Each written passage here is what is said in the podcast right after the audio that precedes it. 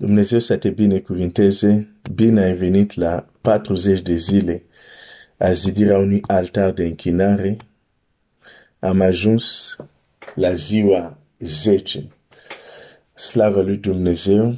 10 zile, ai zice 10 zile de, încăl de încălzire, 10 zile de pregătire, 10 zile de a prinde o anumită, uh, o anumită intensitate mai avem 30 de zile de mers. Uh, e foarte important că în zilele care urmează să, să se intensifice lucrurile.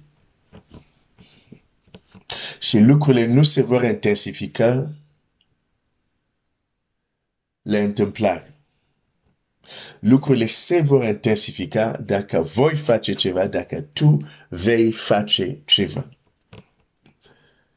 Ziua 10. Sunt uh, foarte motivat, bucuros de ce uh, o să împărtășesc cu tine în această dimineață. Uh, o să citim un verset care la care vom medita mai multe zile, probabil următoarele 10 zile sau mai puțin mai mult o să vedem. Um, dar vom merge în Scriptura și vom înțelege mai bine ce se întâmplă cu noi. De exemplu, de ce după 5 ani, 10 ani de mers la biserică, um, dacă avem o analiză pragmatică, de viața noastră de rugăciune de închinare, ne dăm seama că n-am rugat la fel. N-am închinat la fel. Ok.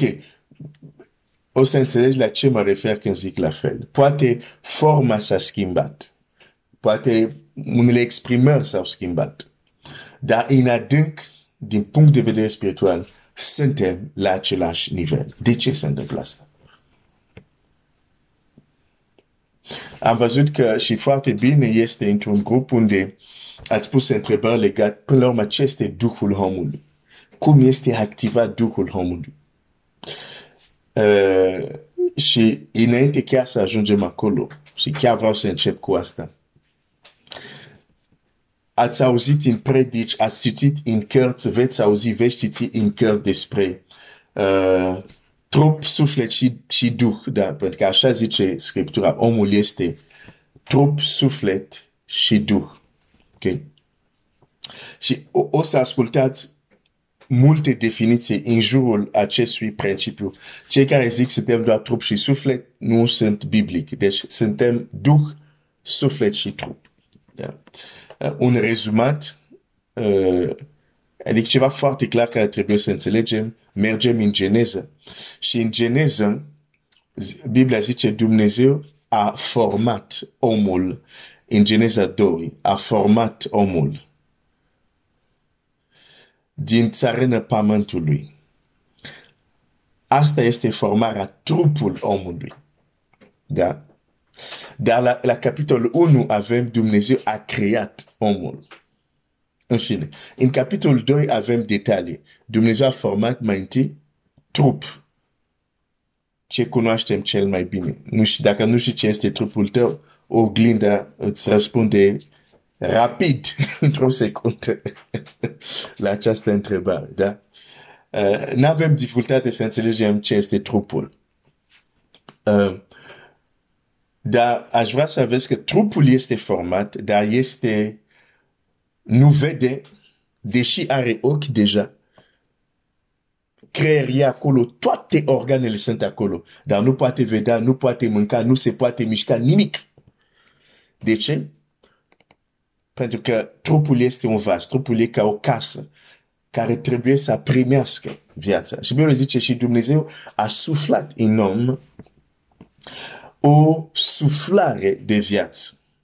Acea suflare de viață este când intri în om, de acea suflare de viață este Duhul omului care, bine, Duhul omului care Dumnezeu a suflat în omul material, omul, trupul omului, da? Acea suflare de viață care vine de la Dumnezeu, Dumnezeu este Duh, asta este dimensiunea Duhul omului, care Dumnezeu a suflat în om. Dar Biblia zice, când a suflat, când suflarea de viață a intrat în om, Biblia spune, și omul a devenit un suflet viu. Deci, sufletul este e exact de exemplu dacă ai, ai gaz și aprins scântei, apare, apare să zic flacăr, da? Apare un al treilea element. Sau iei două substanțe chimice, le pui împreună și ai o reacție. Asta s-a întâmplat. Când Duhul a intrat în trup, contactul ăsta între trup și Duhul s-a provocat ceva și a și reacția este sufletul, sufletul viu. Și așa că noi avem trup, suflet și duh. Și dacă te duci în cartea Ecleziast, o să vezi când Ecleziast vorbește despre uh, moartea unui om, zice până trupul omul, de partea de trup, se întoarce la țarină de unde a fost luat și Duhul se întoarce la Dumnezeu. Dar și ce nu menționează el acolo? Sufletul. Asta este o altă poveste. Dar chiar acolo îți arată uh, ce se întâmplă când omul moare țarână se întoarce de unde a fost luat, Duhul omului se întoarce la Dumnezeu care l-a dat, uh, dar noi mai rămânem cu ce? Cu suflet.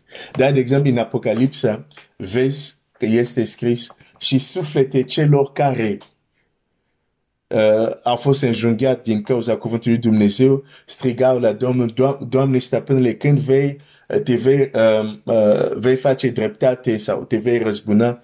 Uh, Biblia zice acolo suflete. Deci ei deja sunt morți. Sunt în cer și sunt numiți suflete. De ce? Pentru că ce ne face special este sufletul nostru. E ceva special. Îngerii nu au suflet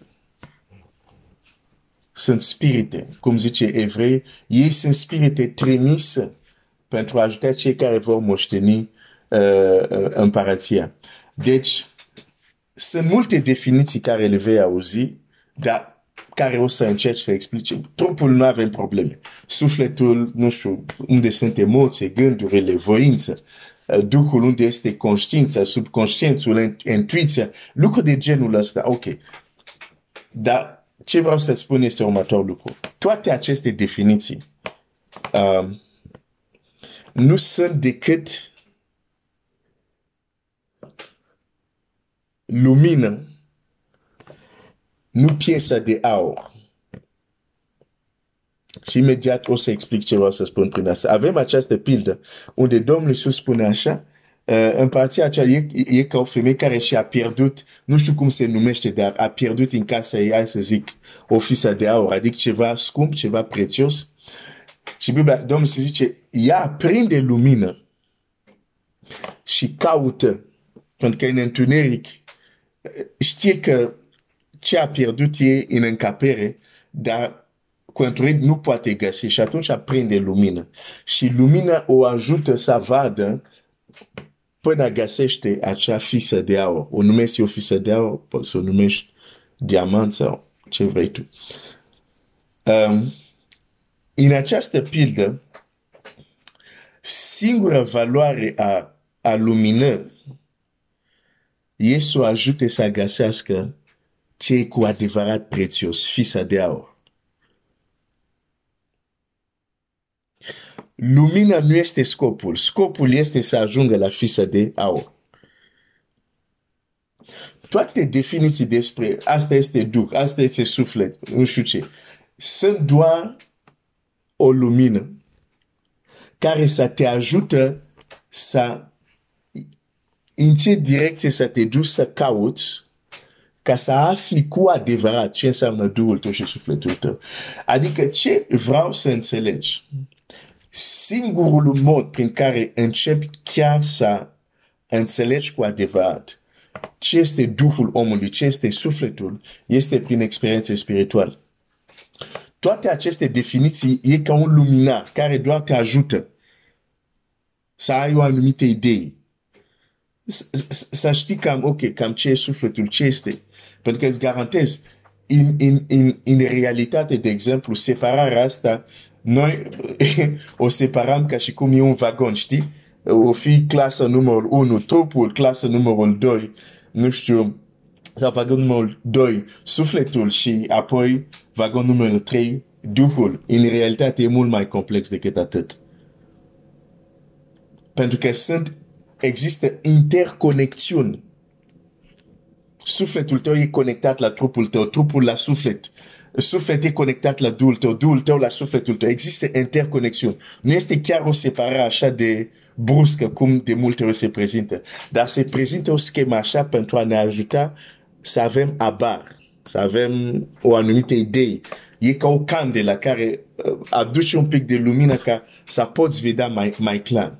Dar îți spun din nou și din nou, vei cu adevărat înțelege asta clar, experimental. Teoria e ca la școală, teoria e ca să te ajute fără teorie, n-ai cum să te duci, de exemplu, în chimie, în, n-ai cum să te, în biologie, n-ai cum să te duci la laborator să faci experiențe fără teorie. Dar teorie nu este scopul. Teoria e o pregătire ca să intri în laborator și când oricine a făcut, de exemplu, uh, experiențe de laborator, a avut această uh, uh, uh, experiență. Ah, acum înțeleg mai bine teoria care am învățat. Acum când fac experiențe în laborator și lucrurile explodează stânga-dreapta, acum înțeleg mai bine, calculez concentrațiile, substanțe, acum înțeleg mai bine teoria. De ce? Pentru că teoria era ca un luminar. Experiența e fisa de aur. Da? Deci, uh, am fost deja lung, va trebui să mă opresc, dar mâine voi citi versetul. O să-l citesc, de fapt, azi și mâine voi începe să, încep să meditez la el, azi mâine vom, vom continua. Dar, deci e foarte important să nu crezi că definițiile care le auzi despre Duh, despre suflet, despre trup sunt perfecte. Nu, sunt imperfecte.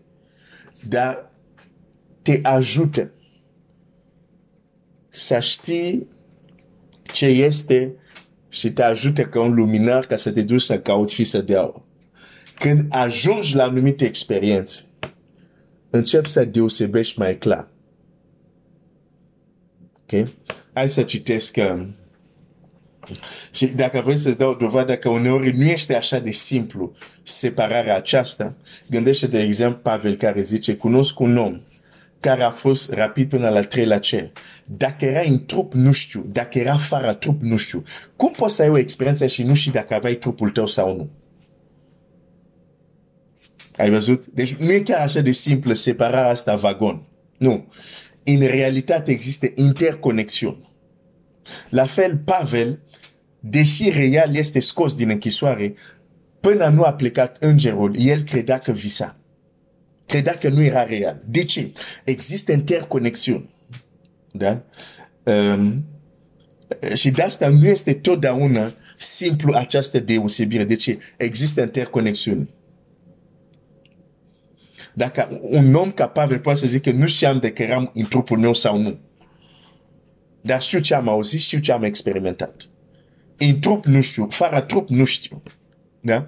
Deci, uh, uh, um, asta e foarte important de înțeles. Definițiile care noi le dăm sunt simplificate ca să putem înțelege. Dar le înțelegem cu adevărat când începem să experimentăm anumite lucruri. Da. Când, de exemplu, vei fi în camera ta să te rogi și la un moment dat te trezești și ești în alt loc, o să înțelegi, ok, aici trupul a rămas la Brașov, dar atunci cu ce experimentezi, ce experimentezi aici? Ok. Alte poveste. Bun, mă, mă, mă, mă opresc aici. Um, dar citesc versetul și începem să medităm la el. Proverbele 20, versetul 5 sfaturile în inima omului sunt ca niște ape adânci. Aici mă opresc. Dumnezeu să te binecuvinteze.